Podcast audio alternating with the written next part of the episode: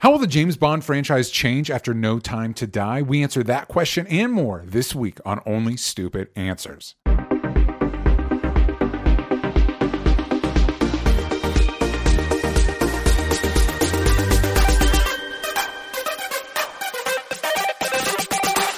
Hello, everybody. Welcome back to Only Stupid Answers. This is the show where we answer your questions about movies, TV shows, comics, bonds, uh, and more. Uh, I, as always, am DJ Wooldridge, and I am joined by Roxy Star- Striar. And today we have a very special guest, uh, the m- most recurring guest on Only Stupid Answers, Whoa. Mr. Jason Inman. Say hi, Jason. Hello, is it still true? Do I still hold the record? 100 I thought yes. Maude Garrett beat me.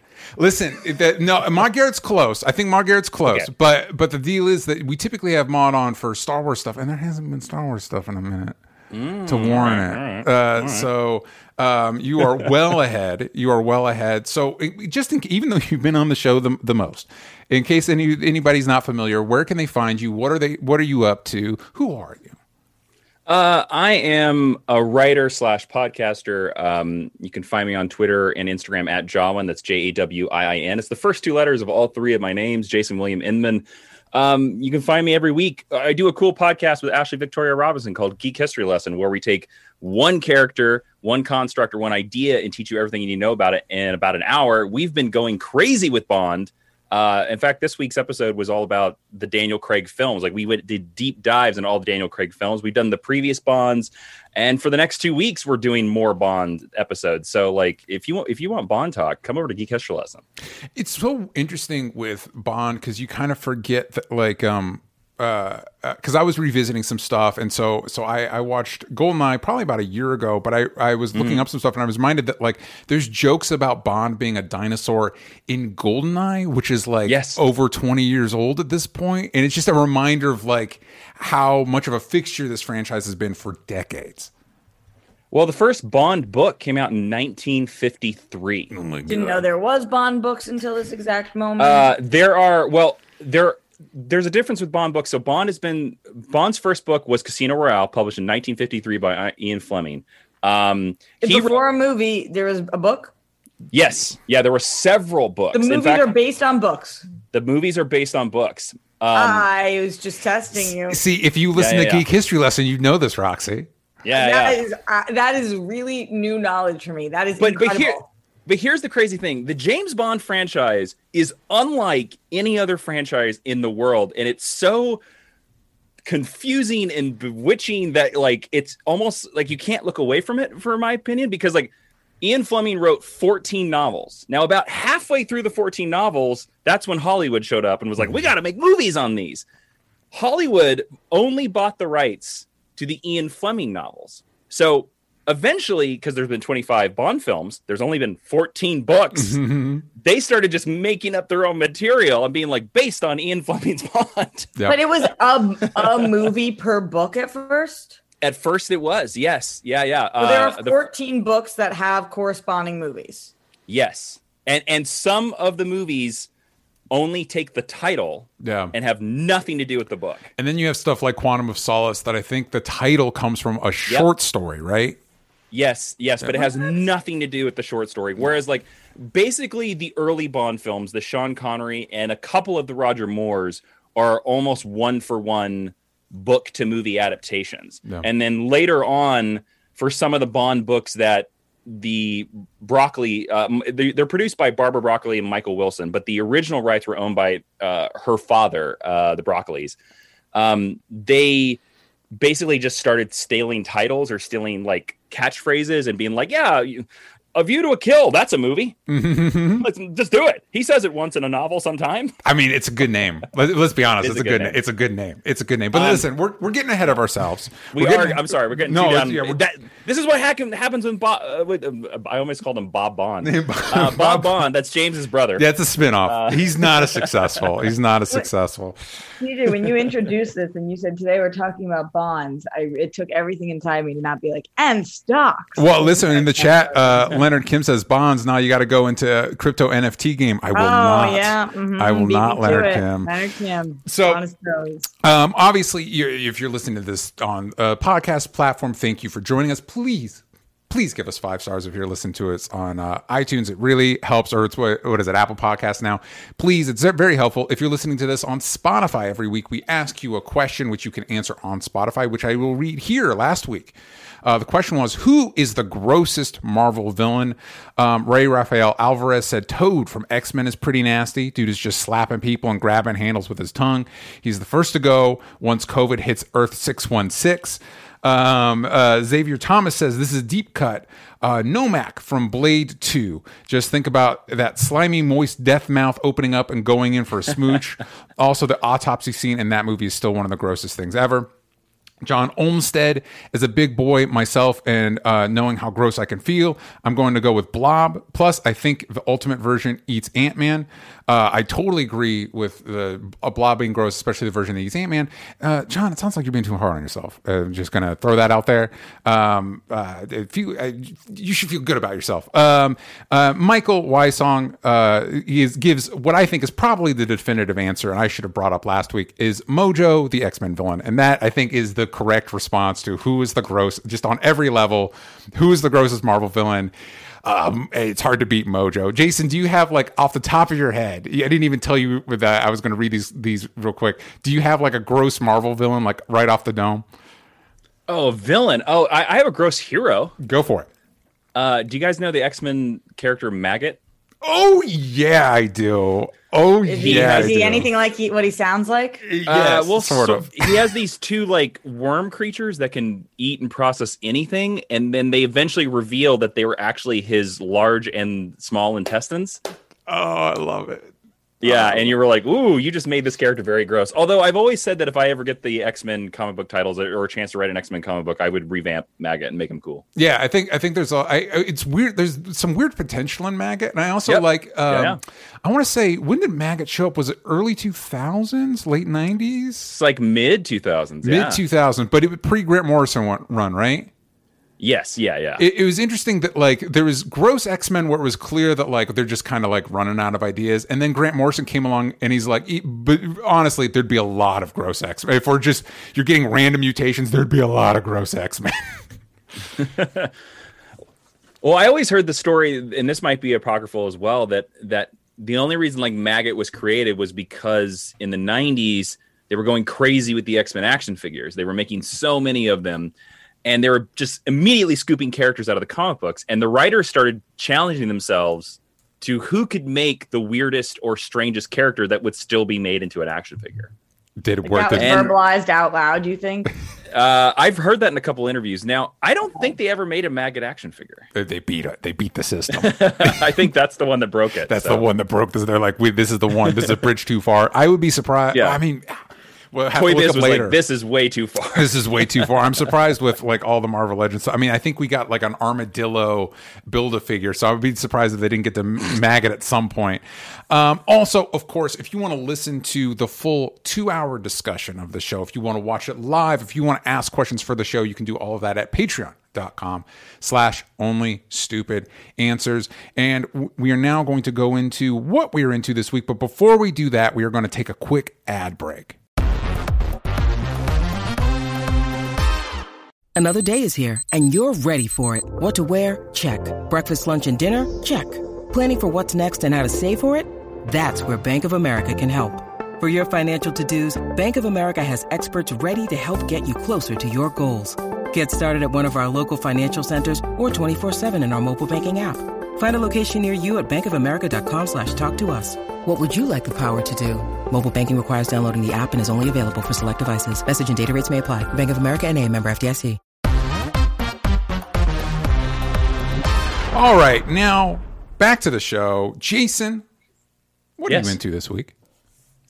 I mean, I'm. This is probably my most boring answer of the entire podcast. I, I'm into Squid Games. I finished Squid Games this week, and or Squid I'm Game. So excited! Just game. Just Yep, just one sorry. game. I keep calling it Squid Games because Me I'm saying that's what Me they're going to call too, season two. So Why do I go Squid keep Games. that? Squid I don't Game know. is hard to say.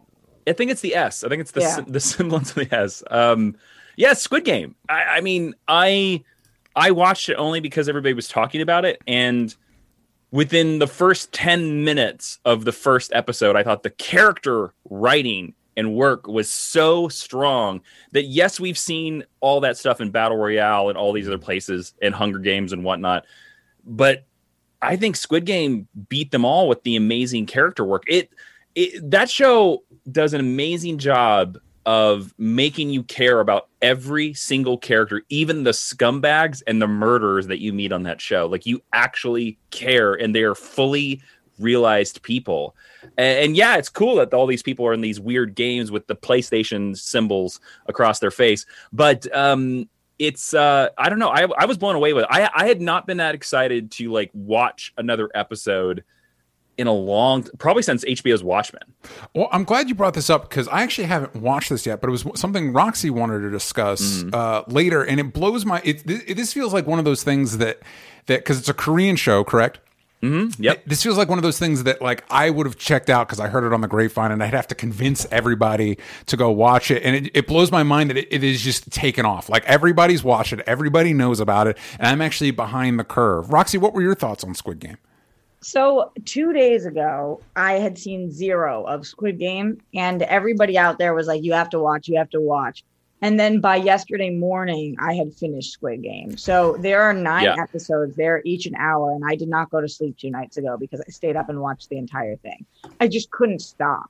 It was so interesting and unique and twists, but not for the sake of like, oh, there's another twist. Just that made sense and it it like spoke to my little competition loving heart which you know i love things like big brother mm-hmm. and whatever but then at the same time it then also spoke like it was like parasite and um, big brother and hunger games boned and had a kid mm-hmm. it was mm-hmm. so good it was so good I'm really excited to check it out. I've heard uh, really incredible things. It definitely sounds like something up my alley, and it makes me really happy that it's again it is doing so well. Like it, it, Netflix could have had no idea that like this would blow up the way it has, right? Well, I I, I have a theory about this because this is actually a Netflix co-production. Oh, oh dang! Okay, Netflix Netflix paid for half of this show.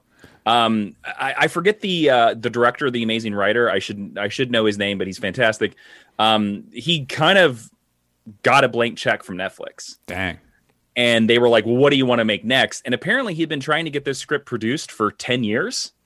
And so he was like, "I want to do Squid Game." And I saw this and, on in- everybody's Instagram story. Everybody was yes. like, "Don't give up on your dreams." Yeah, yeah, yeah. But that's a true story. Like he he'd apparently been trying to make this um, this thing for like ten years, and um and so good for him. So I I also like have seen a couple of my friends in marketing talk about that. Apparently, this was like the most front page Netflix thing ever like Netflix like made sure everybody saw this when you came up. And, and if you've seen the trailer of Squid Game, it's very eye catching. Yeah. Why do you think that Netflix made everybody see this? Like, I wouldn't watch this and necessarily think that people would love this. I think they wanted to get their money back. I mean, I also sure. like, I mean, it paid off. I think it was a gamble. Like, they were definitely a gamble, but it it's going to be the most watched thing on Netflix of all time. I know. I know, it definitely paid off. I just think mm. that somebody was really smart over there because I don't know that I necessarily would have put all of my eggs in this basket because it's so unique and weird. Well, I don't know. Like, you know, I just sorry to interrupt you, Roxy. Um, I would I would say that like if I was in marketing over there and I saw this show, I would champion the hell out of it because I'd be like, this is the next Lost. This is like this is going to blow up if if people see it.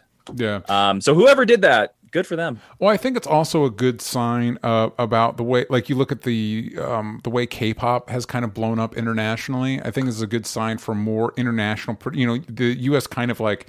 Uh, it felt like they cornered the market on global productions, and it, I think it's cool that productions from other places are also uh, getting in the game. But it is also an example of when you talk about the marketing angle of. It, it is interesting how Netflix and and like other companies like like Marvel, like the MCU, are able to control. Like, yeah, it's the most popular thing because you have the marketing apparatus to make it mm-hmm. the most yeah. Like like it mm-hmm. sounds like Squid Game it gets there off of the merit of its own success, but there are a lot of things where it's like, well, you, you can well, just, yeah, it's, you just throw the marketing dollars punch, out right? of it. Yeah. Yeah, it's a it's a one-two punch. Like the, I have seen so many films and television shows and I, I bet you both all three of us could name shows that we were like this is so good but nobody watched it. I I, I said that uh, I think DJ to you for years about The Expanse. Yeah. Yeah, The Expanse is amazing, it, and obviously it, somebody's watching because yeah. it's on Amazon, but like n- not enough people. Nobody, not enough people are watching that show, and you're like, this is probably one of the most brilliant shows on television, yes. and nobody's watching it. No. And it just goes to show you that like Squid Game's the same way. Like, if if if the marketing is there, but like the the content is bad, then like it won't succeed. But if it's a one-two punch, like boom, here we go. Look yeah. at this Squid Game. So obviously, uh, both of you have watched the whole first season. Yeah. Without spoiling yeah. it for me, are we getting? Is this a limited series? Is there going to be a season two? Is it set up for a season two? I feel as if there's no way there's not going to be a season two after this season. Jason, I I agree just because of the success, but yeah. I'm going to say this, and I'd love to hear your answer to this, Roxy. I I don't want there to be a season two. I want it to be just like HBO Watchmen, but I know because this thing was huge, they're going to make a season two. I think that with the final episode, there, there, there are things that I would like to see in a season two. I don't know that we needed this final episode, not the first half of the final episode, but the back half of the final episode. If there wasn't going to be a season two, I think we could have ended it a little earlier mm-hmm. if we weren't going to have a season two. DJ, I don't want to spoil anything for you because I know you're actually going to watch this one and you're really going to like it. So yeah. that, that's the only thing I can really say. But I do think that when you're a company and you care about your bottom line, which all companies do, and you have a success like this, and it's possible to do a second season. Yeah. And you're and you're not uh Lindelof, so you're you're gonna do that. I think that the unlike Watchmen, I think where they were like, no, we're this is perfect and we're gonna keep it like this. I think Squid Game will probably have a season two, and then probably a season three, and then probably a season four, and then maybe a season. That's five. a that's a great comparison, Roxy. I would say that DJs to give you an idea, the ending of Squid Game is is kind of like HBO Watchmen, where it's like, yeah, you could continue that story. Mm-hmm. Like there is something there, but like I guess for my preference, I'm kind of like, I don't want them to because yeah. I know what I got is so good that I don't want to wa- I want I don't want to muddy the waters. You don't want to what is it? A Big Little Lies season 2? Is that a reference to a show that I didn't watch, but I feel like the season 2 was forced and didn't work. love that show, love season 2. Don't know why everybody was up in arms over. Am I but am I talking about the right show, Roxy? You are talking about the right show, but you're also talking to somebody who's on season 11 of The Walking Dead and loving every second of it still. So let me Oh live, boy. You know. I I, I get- think this is loyalty, the embodiment of loyalty. Who am I loyal to? Television. Thank you. Next question. well, the a show you're not loyal to, transition, is um, What If? Marvel's What If that that is true. I'm not loyal to this show. Is uh is What If we just got episode 9 for some reason I thought there were going to be 10 episodes. Apparently there were meant to be 10 episodes, but we'll talk about that in a second. Um episode 9 which is the finale and and uh, uh, Jason, we talked a little bit about uh, early before we started that you are caught up on the show, and to catch you up on uh, my thoughts because I've been talking about it every week. Um, sure, I've loved it. Like uh, episode one, I thought was fine. A little bit felt like a clip show. Episodes two and three sold on the premise, loved it. And then once we started, once Party Thor showed up, and then once uh, New Ultron yeah, started showing yeah. up, and things started becoming more serialized, I was like, no, this wasn't.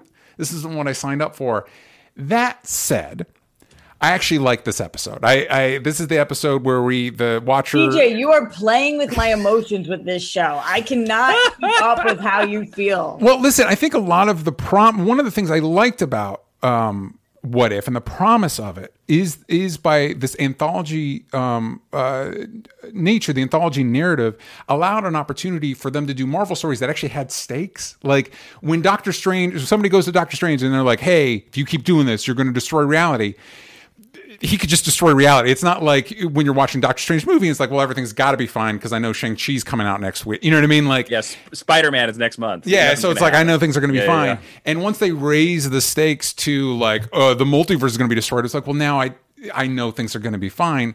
That said, this is an example, I guess, of if it ain't broke, don't fix it. Seeing all these characters we've spent we've seen episode to episode actually interact, even though it was for a brief amount of time, and work together. It's like, yeah, I mean, there's still that little like what a dopamine hit when this happens. So like, I wish Marvel would be less formulaic, but also I'm, I guess I don't. Apparently, I don't know. Uh, so I, I, I is it one of my favorite episodes? I think episodes two and three are probably still my favorite of of the show so far. That said, I I liked it. Jason, what did you think of this? I thought it was fine. I thought it was okay. I mean, it, it has the it has the inherent problem of an anthology show where you know it's always going to be a coin toss, which every episode, which is fine. And and I and I I agree with you. Like, um, I thought some episodes were strong. I mean, my favorite episode was the Doctor Strange episode, um, like by by a million miles. Well, and I gotta Um, say, uh, in, in the MCU, not talking about Doctor Strange in Mm-hmm. the comics, in the MCU, quote unquote, evil or bad or dark Doctor Strange, infinitely more interesting than standard issue Doctor Strange. Like he's all the creatures he's ingested, and the time every once in a while when he uses his abilities, the different creatures will come out, and he's obviously he's obviously much more conflicted. It's like ah, this. I'm really interested in this Doctor Strange. I hope I we see more of him. I guess. I don't know. I disagree with that because I like Doctor. I like the MCU Doctor Strange quite a bit. Um, I you know it's it's fine. It's Yeah. all good. Um, you know it's it's weird to me because I DJ I thought you did nail it. I like that that you could have the stakes of like blowing apart the multiverse and who cares. I guess my whole thing is, and this might be the reason why I was very um is okay with it is because I just don't like the MCU's version of Ultron. Yeah, I, I don't like I don't like James Spader Ultron, and I and I didn't like the What If doing a, an impression of James Spader doing Ultron. Yeah, we talked And about this the last fact- week with uh, with Sal, Yeah. where it's like the only thing that made kind of Ultron sort of work in Age of Ultron was James Spader, and so when you have like a bad James Spader impression, it's like, mm. Yeah, Wait, do Yeah. we have Ultron again this week? yes, he is our big bad. He is our he was our He's the- big bad of the what he's if. the season serious? villain. yes, Oh, I don't. This is why. Mm-mm. Nope, you're not gonna get Roxy. Mm-mm. Nope. Mm-mm. So I'm anyway, not Jason, you- Ultron in the MCU person either. Jason, I feel you. yeah. So what, Yeah. so you were saying about you were saying about Ultron, Jason. Well, I was I was saying it's interesting that it, it was this case, and this is inherent in the Marvel universe. The they have a villain problem. hmm the heroes are so much more compelling than any of the villains. And it's so funny because it's like I feel like DC's the opposite. Like where like in DC, it's like the villains are more interesting than the heroes. Yeah. Um uh you know, and so yeah, I, I mean I liked the idea of them all kind of teaming up and and and, and but the the ultimate threat being Ultron, I kind of was like a letdown. I, I kind of felt like seeing another person gather in Infinity Stones was a movie I'd already seen before Yes. and and but the thing of like teaming up all these alternate characters from alternate realities and alternate timelines that was interesting to me. And it was so interesting enough that i was like this could have been a movie guys. You could have made this a movie and i would have been totally in. And in fact now i kind of wish you had made it Why would you have liked it more if it was a movie? um because I, I- some of the animation stuff i i uh, i thought some of the animation style was not up to i would say the million dollar billion dollar marvel standards So you Yeah. mean a live action movie? Yes, that's what I would say. I would I would want to see like Hayley Atwell as Captain Carter would I think sell a billion dollars. I agree. and the fact the fact that they didn't make an Agent Carter movie, I'm still angry about. That they were like, yeah, put it off on ABC television. Forget about It about was it. Was a good show though. Um, I, I agree with you, but it was it was a good show. yeah.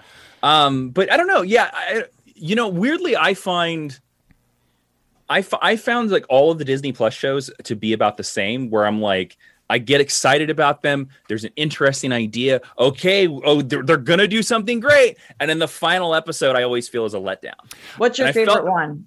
Of the what if anthology of the shows. What, No, no, no. the He said shows? uh, he's. You said you were just talking about all of the Disney Plus shows. Yeah. Yeah. Your favorite one. Uh, actually, WandaVision is weir- is my favorite of all of them because it took chances, Mm-hmm. and I felt the place that it didn't take chances was the finale when it turned into a Marvel movie of just two people fighting. Yeah, uh, Roxy and I have talked about this a lot because we've been talking about all the shows where it's interesting how obviously you know when it's a show it's like the last episode, but it's kind of true of the movies as well. Once you get to that third Yeah. act, that it's like I, I thought um, Shang Chi, uh, Shang Chi really suffered from this. Black Widow suffered from from this. It's like you get to the third act and it's like. It, it just doesn't um, coalesce, and of course, the old saying is that if you have an Act Three problem, what you actually have is an Act One problem. Yeah. And I think in the Marvel instance, it's more this. I, I feel like they made Iron Man, and Iron Man it was infamous for having. It, they finished the script as they were shooting, and Yep. I think they took a lot of good lessons from Iron Man, and that was a bad. That was they were like, well, we can just do this. Well, we can just like figure it out as we go. And it's like, but at this point, especially now that you have movies and TV shows and multiverse, and it's like you, I don't think that you can either either each entity needs to be more discreet from the other ones, or you need to have a bigger game plan because this episode actually suffers from So in Loki, we made it was a it was a major plot point in the first episode that outside of their universes, the Infinity Stones don't are basically paperweights. And then in the last episode of What If, Ultron has the Infinity Stones, breaks through his reality, they work fine, goes into other realities, they work fine, uh, which seems to contradict what we saw in Loki. Then in this episode, a Gamora, a version of Gamora that we've never seen before. The speculation is that she was part of a of a, there was a it's supposed to be a tenth episode. She was a deleted. ep- She was a deleted episode. which I hope we get in maybe season two, just Yeah, to like yeah. circle back and like, oh, hey, Why- here's what was going on there. Why did they delete her episode? Any COVID apparently, Uh, COVID oh. Yeah, production. they stuff. ran out of money. Yeah. apparently. so, but apparently in her universe, she created a machine that destroys Infinity Stones, which they use on Ultron. But twist, it only works on the Infinity Stones in her reality. It's like time out. Like, what is the either either that doesn't make any. It, it- we literally just the episode before we established that it doesn't. Infinity Stones apparently can work in any reality. Therefore, your machine should work just fine, which is only a problem.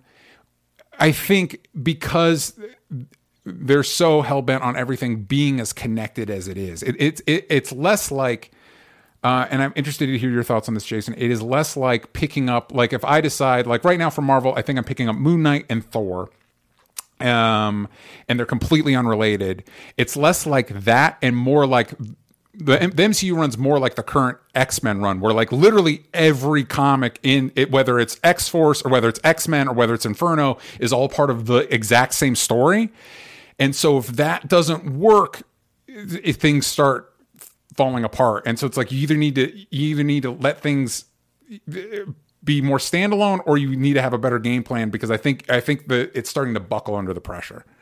I, I agree with you, and and it's funny. uh, Go back to like one of your other points. You're talking about Iron Man one. Yeah. and I actually Iron Man one is actually still one of my favorite MCU movies. Agreed. And um, they didn't have a script, but they had an outline, and so Hmm. all the scenes were improv. So they have this energy to them.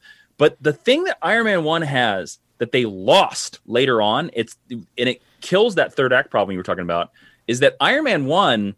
You can tell that they were like, all right, we we have a plan but Iron Man could bomb. Mm-hmm. And Incredible Hulk's coming out later this summer, and yeah, we're going to be in it, but this could all bomb. So, if this is the only Iron Man movie we ever make, let's go for broke. Let's end the movie. I'm Iron Man. Yeah. Destroy the secret identity. Which, when I saw it in theaters, knocked my socks off. You're like, whoa, Yeah. holy cow! Because as soon as you say that, you're like, well, well, then what the hell is Iron Man Two? Yeah. I have no idea where you're going with this And neither did they.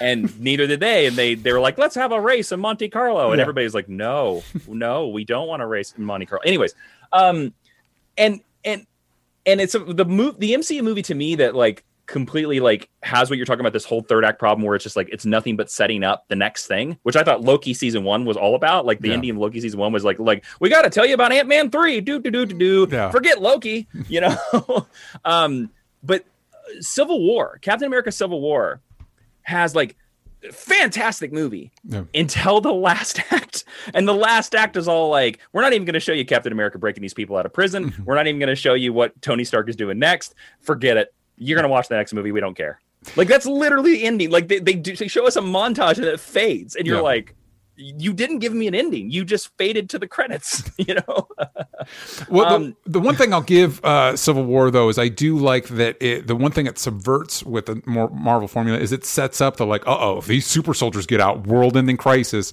And I think the movie was smart enough to know like, nah, fuck that. Well, This movie's Well, about Captain America and Iron Man yeah. beating the shit out of each other.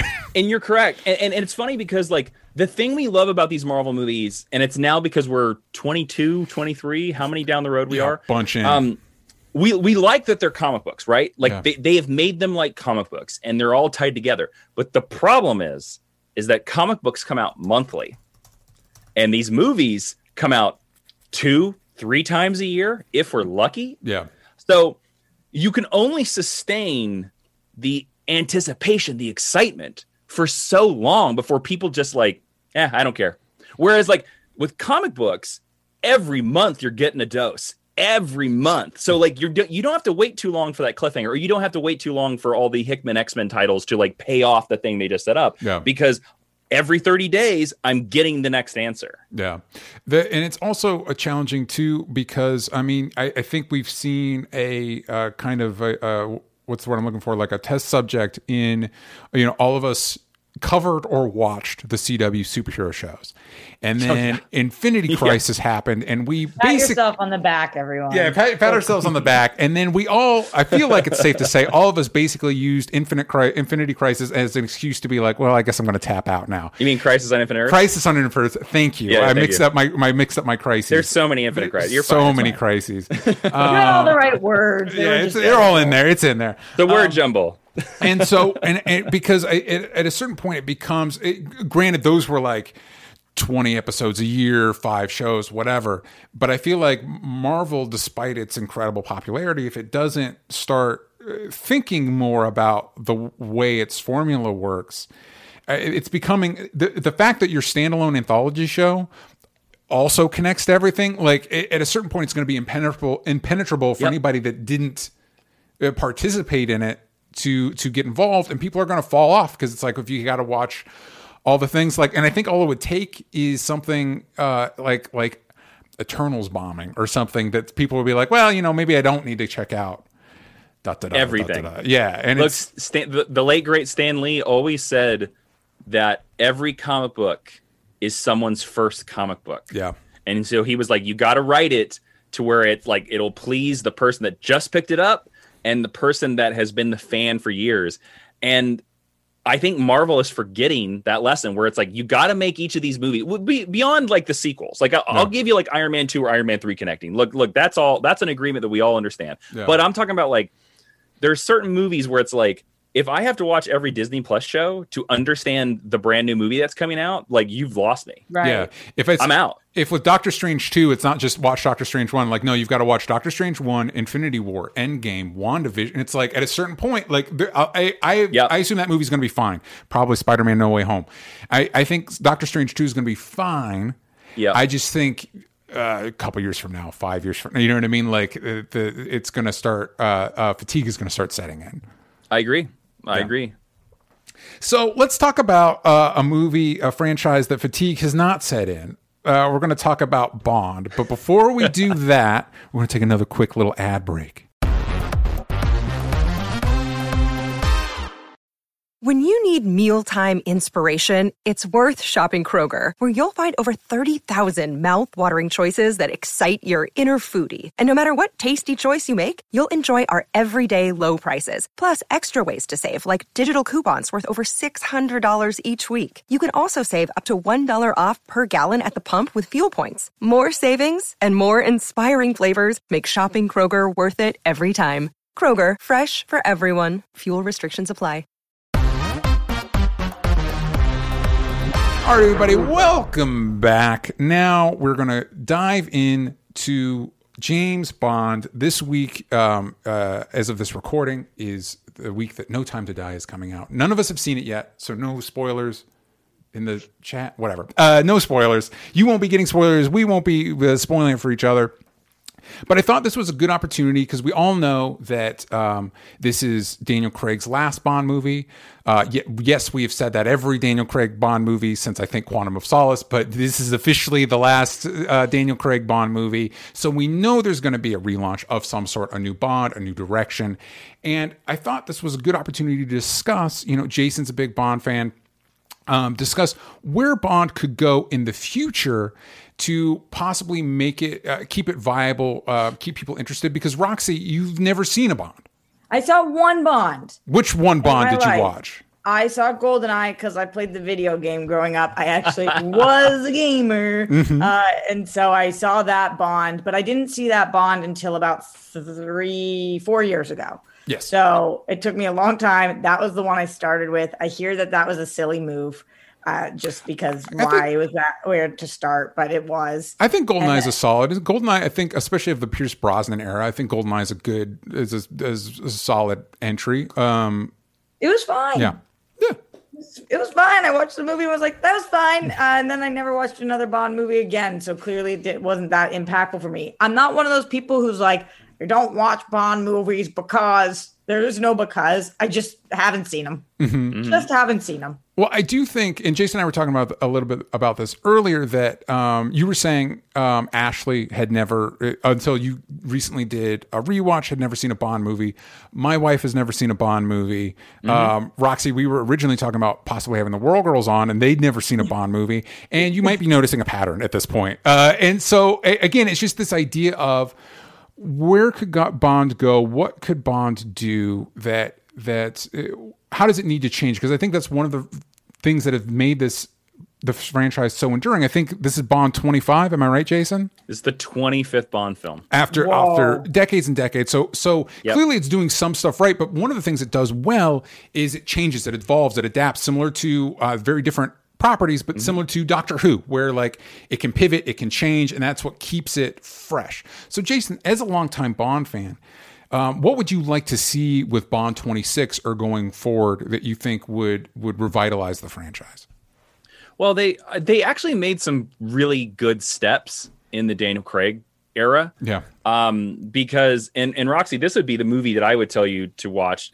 And I've heard from many people that this is their first Bond film, and it's the perfect one to get into. Is Casino Royale, Great. which is Daniel Craig's first Bond film, is a reset of the entire franchise. It is Bond becoming the 007. Yeah. So Um, Daniel Craig is our current Bond, and Casino Royale was his first movie, which was like five movies ago or something. Yes. Yes, Okay, and th- And they and s- early two thousands, or when are we talking? 2006. Yeah. It was Okay. post post Dark Knight, right? Oh no, it was post Batman Begins. It was right Post where Batman like, Begins, they were inspi- they were inspired by Batman Begins, and they were also inspired by the Bourne movies. Yes. uh, and so I they love revamped both the those franchise. things. Maybe Yep. that, that's Uh, well. Casino Casino Royale is, without a doubt, beyond being a Bond film, is just a freaking good movie. Agreed. It is like a solid movie, and it's arguable it might be the best film of all twenty five. I uh, I'm I have not watched all 25. That is my inclination. I I would also argue that it is the best of even though Skyfall I really like Skyfall. I think it's the best Yeah. of the Daniel Craig Bonds. I agree. I agree. Um, so like that is to me like not only because it's like a reset of the franchise, but like it is just such a solid film in every aspect. And and one of the changes they made it in that is because, um, see the the the the, love of the Bond franchise is one it's it's base it is a male dream fantasy. Um and the reason why that is is because ian fleming uh was an intelligence officer in world war ii his cousin christopher lee yes that christopher lee saruman was a secret agent during world war ii and there have been many stipulations that ian fleming was writing about all the crazy adventures he thought his cousin had and, all these and- stories that his cousin had told him And probably So- so he- probably did have. Let's if you've never probably if- did have. anybody that doesn't know, d- take some time just to see all the shenanigans Christopher Lee has gotten up to in his life. It is it was it's a very storied life. so so the franchise Can you guys started in this like a pre- what is the premise of of Casino Royale or like Bond movie? It's it's a spy movie about a guy who's like there's something to do with a, a Bond girl and he has to like rescue somebody or what what is what is the premise of a Bond movie? Bo- The- Bond the- movies are well- spy movies. Yes, they are very loose spy movies because they're very much. You have to look at the idea like it is a male fantasy. Yeah. it is very much like that. Being a spy is is going to like go- gala events. Uh, um, you know, uh, honeypotting the, the the Baron's wife and getting the missile codes, which is actually not what spycraft is at all. Yeah. A lot of spycraft is just like watching people's mail and following people. yeah, it's a That's lot of a lot of it's it's a lot of work and incredibly stressful. Like it's just, it's like Yep. the worst of all of all the work. it's detail oriented but uh, so so most most of the bond films are is that because he's an mi6 agent uh, which is the british intelligence agency. It's actually mi5 but they've made it mi6 That's Um, like the MI CIA. it's it's the british cia Yeah. yes. So he is an agent of mi6 and generally they learn of a terrorist event or a bad guy out in the world and they send bond out on a mission to go get the guy.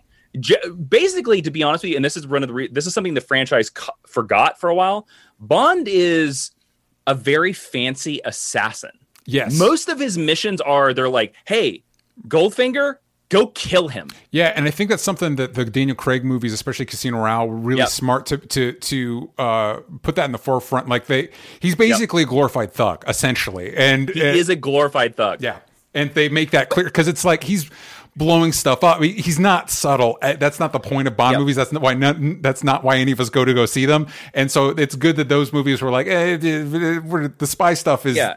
is the low key. And in the middle of the franchise, the Roger Moore movies and the Pierce Brosnan movies kind of forgot that, and they kind of made him a fancy, sexy gentleman. Like they leaned into like, oh no, Bond is gadgets, Yeah. who he beds, who he sleeps with, and all the puns. And when you go back to the Sean Connery Bonds, they are, and these are the ones that are closer to the novels, although there are changes.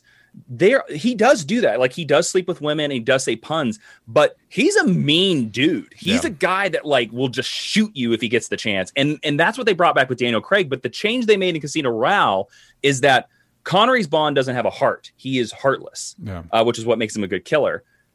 Daniel has Daniel Craig's Bond has a heart, and that's why they made a romance in the first Casino Royale, which I think actually humanized James Bond more than they ever intended. So, to answer your question in a long way, Roxy, Casino Royale is basically um, MI6 learns that this criminal, Le Chiffre, Yeah. who is a terrorist, has like lost all his money basically on the stock market, and to survive said crash, he is putting up a I think it's like a, a hundred and fifty million dollar poker game uh, um, in in Montenegro, and so they have decided to send 007 into the game to basically make sure that he doesn't win all the money. Okay. so that this guy doesn't get his money back. And then it's all the complications and and all like uh the the woman he falls in love with Vesper Lynd is basically the civilian banker who stakes mi6 in the game who gives him the millions of dollars in the game and and of course it creates all the kinds of conflict because bond is like well i'm just going to bluff my way to the top and Yeah. vesper's like but that's a mil- that's 50 million dollars you, you you you idiot man you know Yeah. Also, So it's is worth he pointing really out. good at things too. Like, is he just Yes. like he's just can do poker and can do all the things? Yeah, Casino Well, he Royale did- was he- big when Yeah. uh, Texas Hold'em was big. That was the, the Yes. Casino when Texas Hold'em was in, a thing. in in the book it's baccarat which is not a very well played game in, in america. Um so they made it because they made it texas hold'em. Um no so bond is good. That's the thing about bond is that and that's why they describe him as bond is a bulldozer or a blunt instrument Yeah. because he will he will figure out a solution no matter what. He will not fail. He is the secret agent who will die 17 times over as long as britain is saved Yeah. And so the other good thing about Casino Royale is it is the first blockbuster that really put um, uh, Mads Mikkelsen and Eva Green into like the Yeah. popular consciousness. And so it will always have my heart for, for that alone because both of them are really excellent in the movie and I really like those actors a lot. Mm-hmm. I like Eva Green so much. Yes. I like Mads Mikkelsen too, but Yeah. I really like Eva Green. Eva Green's uh is, is great in that movie Yeah. She's so fantastic. Should, should she have a, an actual role? Like I, Yes. I only ask that because as somebody who hasn't seen the movies, I always hear like the girls don't have real roles or whatever it is. Yeah. she's a she's an actual character. in They- it. yeah, because they set her up as um, uh, she is pre any in this because the more than any other Bond movie, Casino Royale is is, a, is basically a reboot. Um, the the other Bond movies, and Jason, you can correct me if I'm wrong, are are loosely there's a loose continuity, especially from Bond to Bond, like Sean Connery to Roger Moore to you know. Um, and, but this was a kind of a hard reboot, and so this is his only. I mean, they tried to do this differently in Spectre, but she was kind of like his only real love and um, Yeah. so she's probably one of one of, if not the most important figure outside of Bond in the Craig era, because her influence eh, had there's ramifications all the way up to I'm gonna assume even No Time to Die. in in the books in the books uh Vesper Lynd is considered to be bond's first love.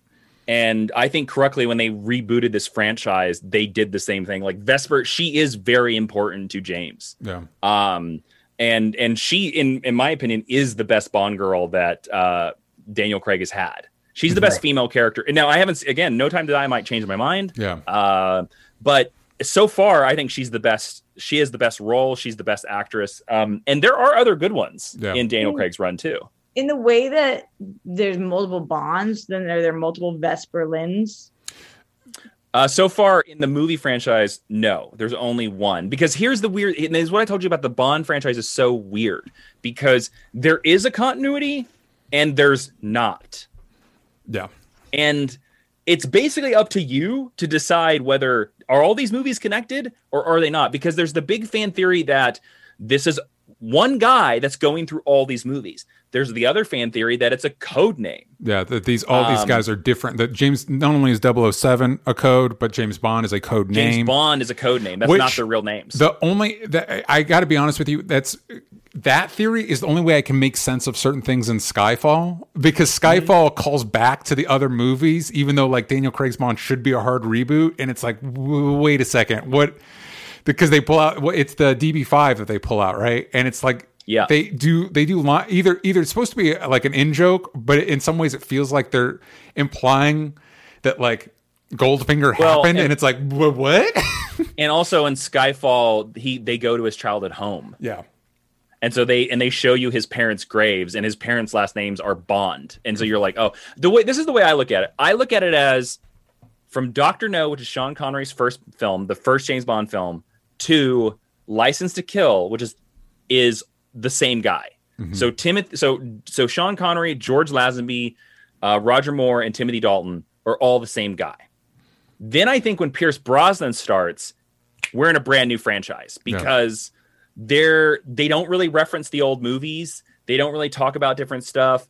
Um, you know, so like I feel he's his own franchise, and then I think when Daniel Craig restarted, it's another reboot. So like that's kind of the way I look at it as. I don't see them all as one guy. Now I have seen some fans do some interesting putting Daniel Craig's movies into the timeline of where they think they happen. But for me, I'm I'm a big fan of it's they're not connected. Don't connect any of them. Yeah. They're all separate, with the with the exception of the Daniel Craig movies. Well, and even then, the Daniel Craig movies, other than um, Quantum of Solace, is a pretty. I mean, well, I guess they tried to tie it all together with Spectre, so yeah, that's true. But Well, I I've think- heard that No Time to Die connects quite a bit to Spectre. Um, so.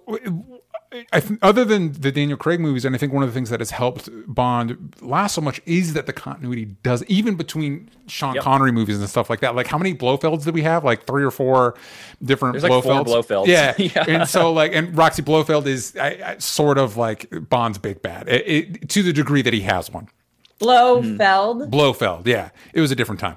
Um, so uh, the and I think that's something that the Marvel movies are not only could learn from, but are are uniquely suited to benefit from, since they have so many different characters. If they allowed, like, listen, Shang Chi can just be his own thing. He doesn't need to be connected to everything. Like he's part of the same world. If he gets to be in an Avengers movie, great. But he can just be his own thing. Um, I, I think that's that's what's helped Bond last so long. Yes. and what could help um, uh, other franchises as well. That, Yes, that the continuity matters ish.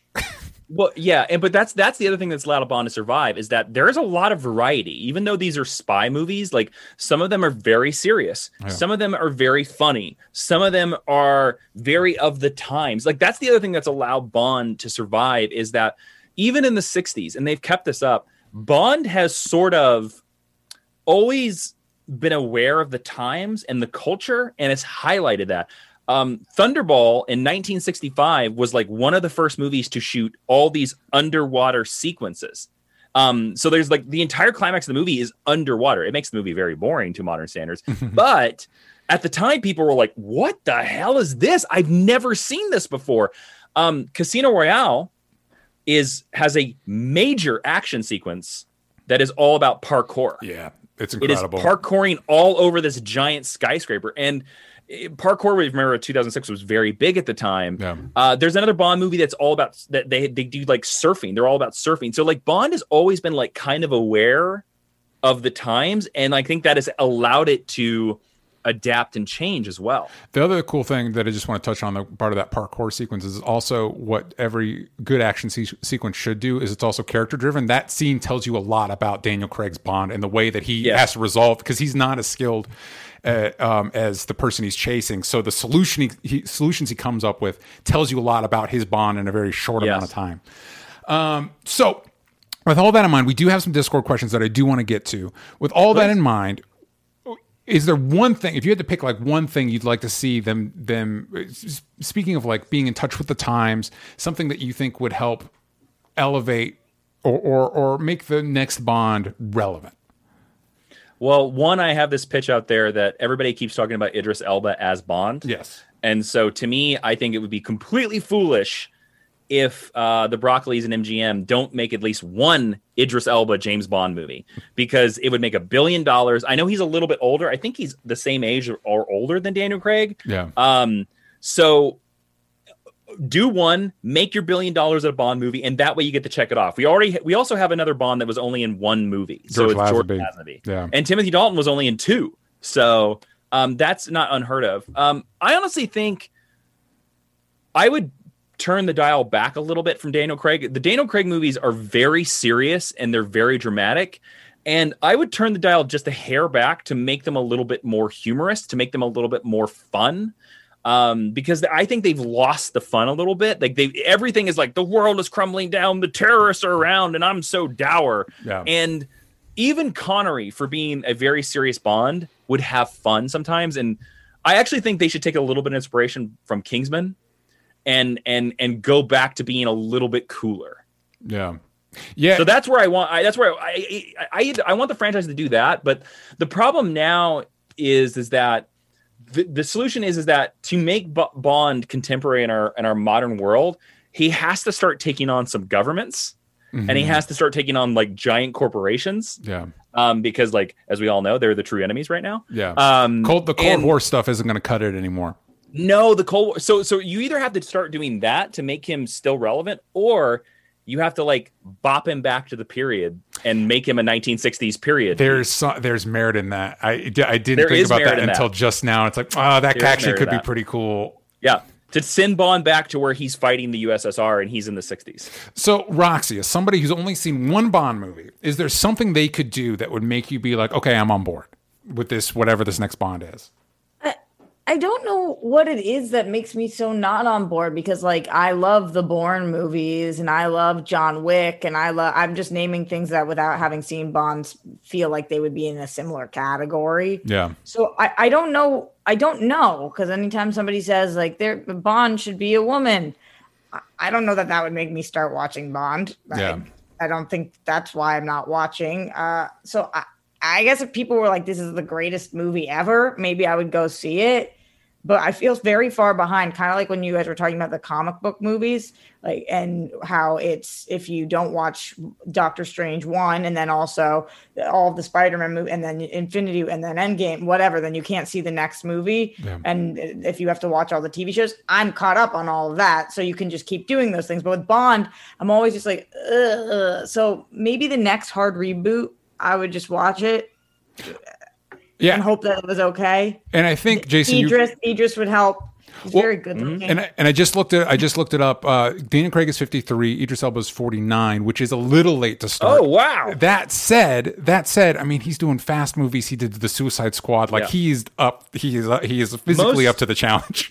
most of most of the actors were cast around 35 Yeah. or late 30s and they generally play bond until they're about 50 or 45 Yeah. so like that's the, like the range of bond yeah, but and, and again, but and yeah he's he's in the range he's in he's in the range. And again, the, the, he's fit enough to do it. He's he, I don't know that it, you could. I think you're right. I don't know if it'd be a 10 year stint, but uh, or however long. i also don't know if he would want to do it for 10 years like Yes. but like everybody talks about it so i'm just like man these producers are be good. idiots if they don't at least do one he'd be a good fit. He'd be a Yeah. good fit. So we have, uh, I, and I will say, maybe Jason would agree with this. I will say, Roxy, if you are curious, I do think you could you could check out Casino Royale, and if you like Casino Yes. Royale, jump to Skyfall, and then if you liked both of those, then you could kind of like figure it out from there if you wanted to continue. Yeah, like, I, I, Roxy, I would honestly like, I would, I think Casino Royale will change your mind on Bond because, and I know this because it did the same for Ashley, yeah. um, who was not a Bond think I fan. might and- like it. You guys think uh, Yeah. I, I might Yeah. genuinely actually Well, like because it's just a good Yeah, and- movie. It's not just a good Bond. Yeah. It's a good movie.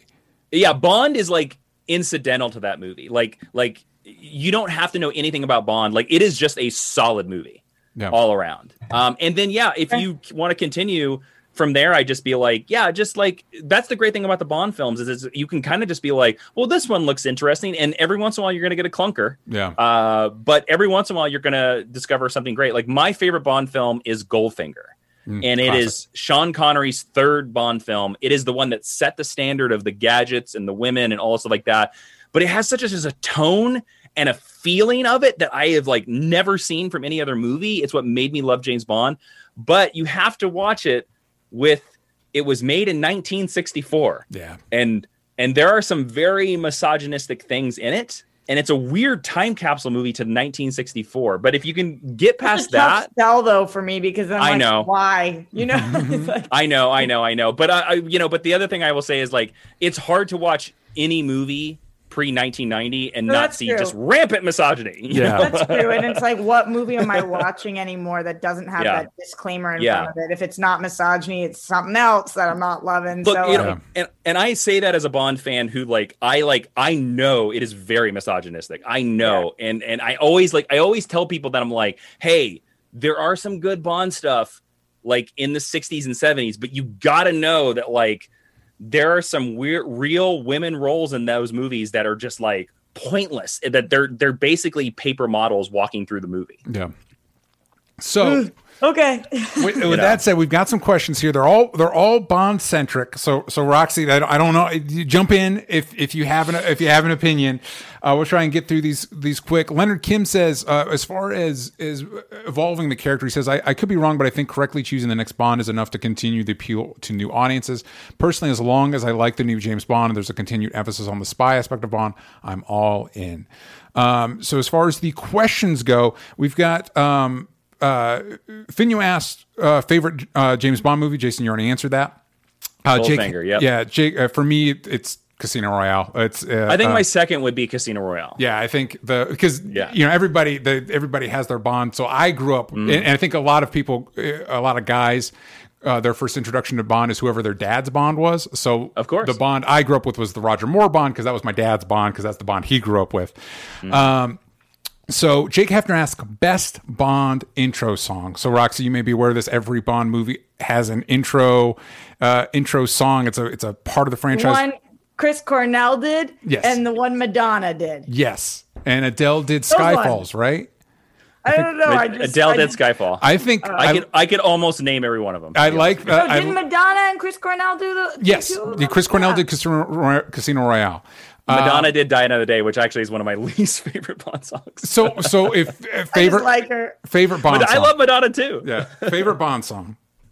Uh, I mean, for me, it's it's it's for me, it's actually You Only Live Twice. Okay, Um, I get not Nancy Sinatra, but I think weirdly the the best one of all, it, it's it's I think it might be a tie between Skyfall or uh, Nobody Does It Better, which is from The Spy Who Loved Me, 1977.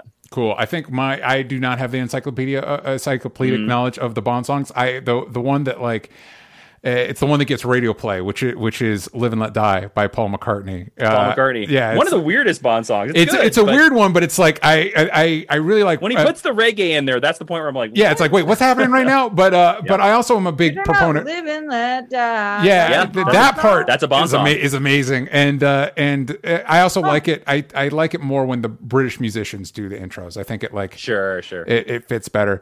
Um, I'm a fan of rocking Bond songs. They got to have an edge to them. yeah, yeah, yeah. Chris Cornell. Boom. Yeah. Uh, Roxy, I think you you might have an opinion on this one. Brenda, if we ever got a bi, gay slash lady Bond, which guy should be a Bond boy? So if we were in a Bond situation where instead of a Bond, Bond boy. girl, we got a Bond boy. Hmm. What, Roxy? Let's start with you. Who who would be a good Bond boy? Well, okay, give me some like like uh, you got to be cute, but like this is somebody that's the love interest, right? It's it's like But uh, like a B character, you can't. You have to be the beta, right? You can't be the alpha. Y- Yes, and it's and it's and the Bond girls are uh, known for like like so Halle Berry's been a Bond girl. Um, what are some other classic uh, uh, uh, Bond girls, Jason? The but just Um, like raw uh, sex appeal. Oh boy. Um, like I mean, I can't like the, the- I can't pull the names off of the top of my head. Um, the woman who was the lead of the Avengers the Bond girl in Goldfinger. Um, the the woman who was Oh, Doctor I, I interviewed was one. I interviewed um. Oh um, she's so great. Uh, fuck. Famke Janssen is a Bond girl. Yeah. she was in she- Goldeneye. No, no, who is it? She's she was in. I don't know. Community Method, uh, and Anna, then um. in the in the new movie, Ana de Armas is one of the new new Bond girls. So you get the idea, like like sexy as hell. So for me, Roxy, while you're trying to remember that name, for- Wedding Crashers. oh oh Jane Seymour, Jane Seymour. who's Seymour, I classic. love She's her. she's in Live and Let Die. yeah. Oh.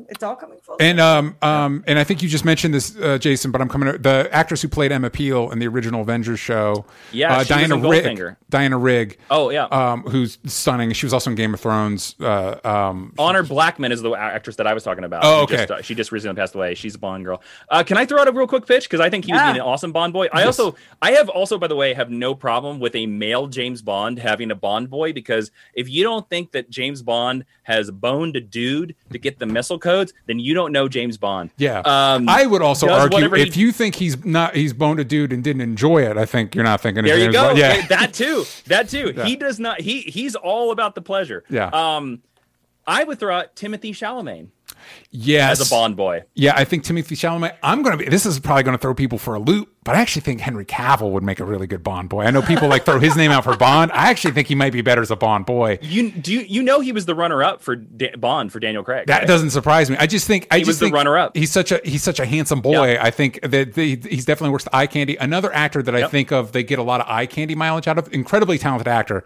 but they definitely play up the eye candy angle. Is uh, Yahya Abdul Mateen from Watchmen yeah. and from Candyman? Because there's not a thing that boy's been in that they don't make him take his shirt off. That's right. That's right. What about um, Anthony Ramos uh, from uh, In the Heights? yes, great. Sure. He's really cute. I like him a lot. What about uh, Harry Styles? I, of course. Why not? He'd be really cute too. Thanks for asking, DJ. I like this question. yeah, I think let's let's get the let's get them Bond boys in there. Uh, I think this might be um, our last one. Oh no, let's do these two. So, uh, um, Jason, best or worst Bond gadget? Ooh, God, that's tough. Um, I mean, for me, the best Bond gadget is the simple one. It is the shoe with the knife in Yeah. it. So he had a shoe in From Russia with Love that had a knife pop out the top, and that's how he killed the guy. That's how he wins the movie. Um, you he kicks him.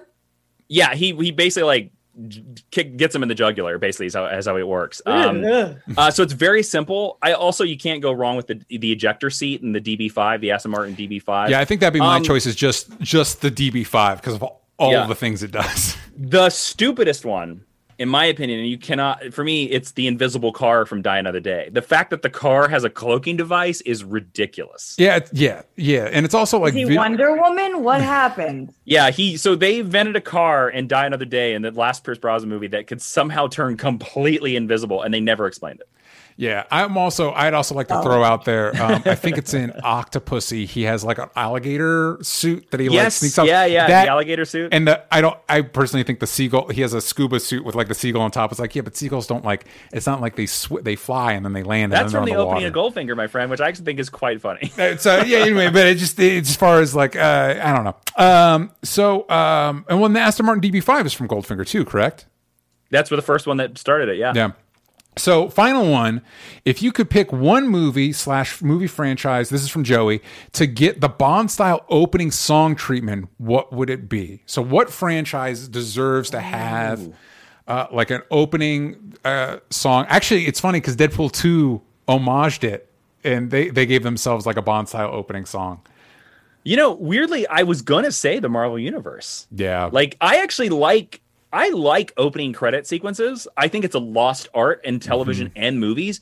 And I kind of don't like that our society and like executives and producers have just been like, no, no, no, no, no. People can't sit there for three minutes and listen to a song and, and watch like art Yeah. and images and enjoy the people that put hard work Mm-hmm. into this thing and created this piece of art. I I- they're like, no, we can't stand for three minutes. So like just splash a thing up for two seconds and move on. Yeah. Um, I think Game of Thrones proved that like opening title sequences are great. I, I don't know. I would love to see that for the Marvel movies, even if they were just all orchestral. Yeah. Like if you just got like sort of the opening suite with the like the credits, like I, I think it would be cool. Yeah. I think you could do something really compelling with that. I think Roxy, correct didn't Black Widow do something similar with Yeah, the, yeah. the thing? Like, Uh, it was we were a little into the movie, but it was really cool. Yeah, it was crazy dark though. It wasn't the the do, Roxy. Do you uh, obviously you're not as familiar with the Bond opening themes, but if there is is there a movie franchise that you think would benefit from like that sort of like opening song title credit sequence? Yeah, I think the Fantastic Beasts movies because I can't Hmm. stand them, and so maybe it would give me something to look at. Yeah,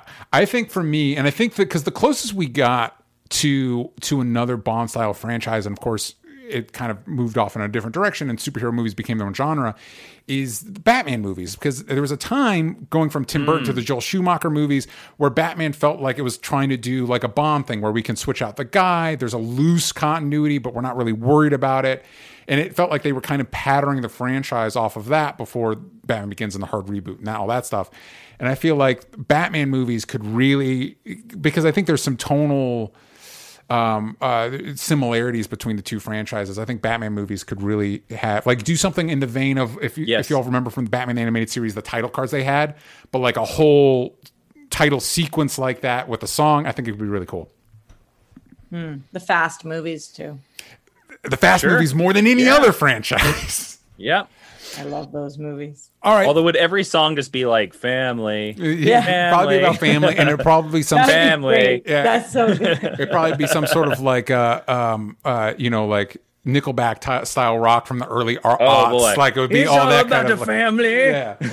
Even I- when we're driving cars. Picturing like a Sesame Street version of family, like family, family. family. You know, F you A love M I L family. So those are our thoughts on the Bond franchise. Let us know wherever you can find us what you think about all that. Speaking of wherever you can find us, Jason, where can the people find you? What should they be looking out for? Uh, first of all, thanks for having me, uh, DJ and Roxy. Always a pleasure. Uh, you can find me on Twitter, Instagram at Jawiin, and you can come listen to my podcast, Geek History Lesson. It's on Apple Podcasts, Stitcher, everywhere. We're closing in on 400 episodes, and we have lots more Bond talk, including. Uh, we're going to do a full No Time to Die review with a very special guest uh, in a couple Daniel weeks, Craig. So that's going to be good. I wish. uh, no, uh, a very funny comedian actually is who we're going to have as a special guest. So, um, you know, uh, go check that out. And uh, if you are curious about any of the comic books I've written or any of the books I've written, you can get us signed copies at jasoninman.com slash store. Uh, they are perfect stocking stuffers. Boom. So take a look at that. Roxy, where can everybody find you? Everywhere at Roxy Striar. And as always, you can find this show everywhere that matters at Only Stupid Answers, but on Twitter. Yank out the vowels from stupid. And you can find me at DJ Talks Trash. There was an update on Hellbent. We're dealing with some shipping stuff, but we're getting it sorted out. So if you've contributed that or you're interested in that, you can go um, to hellbent.com, uh, hellbentcomicbook.com. Or, I mean, if you contributed, you, it's in your inbox. So take a look for that.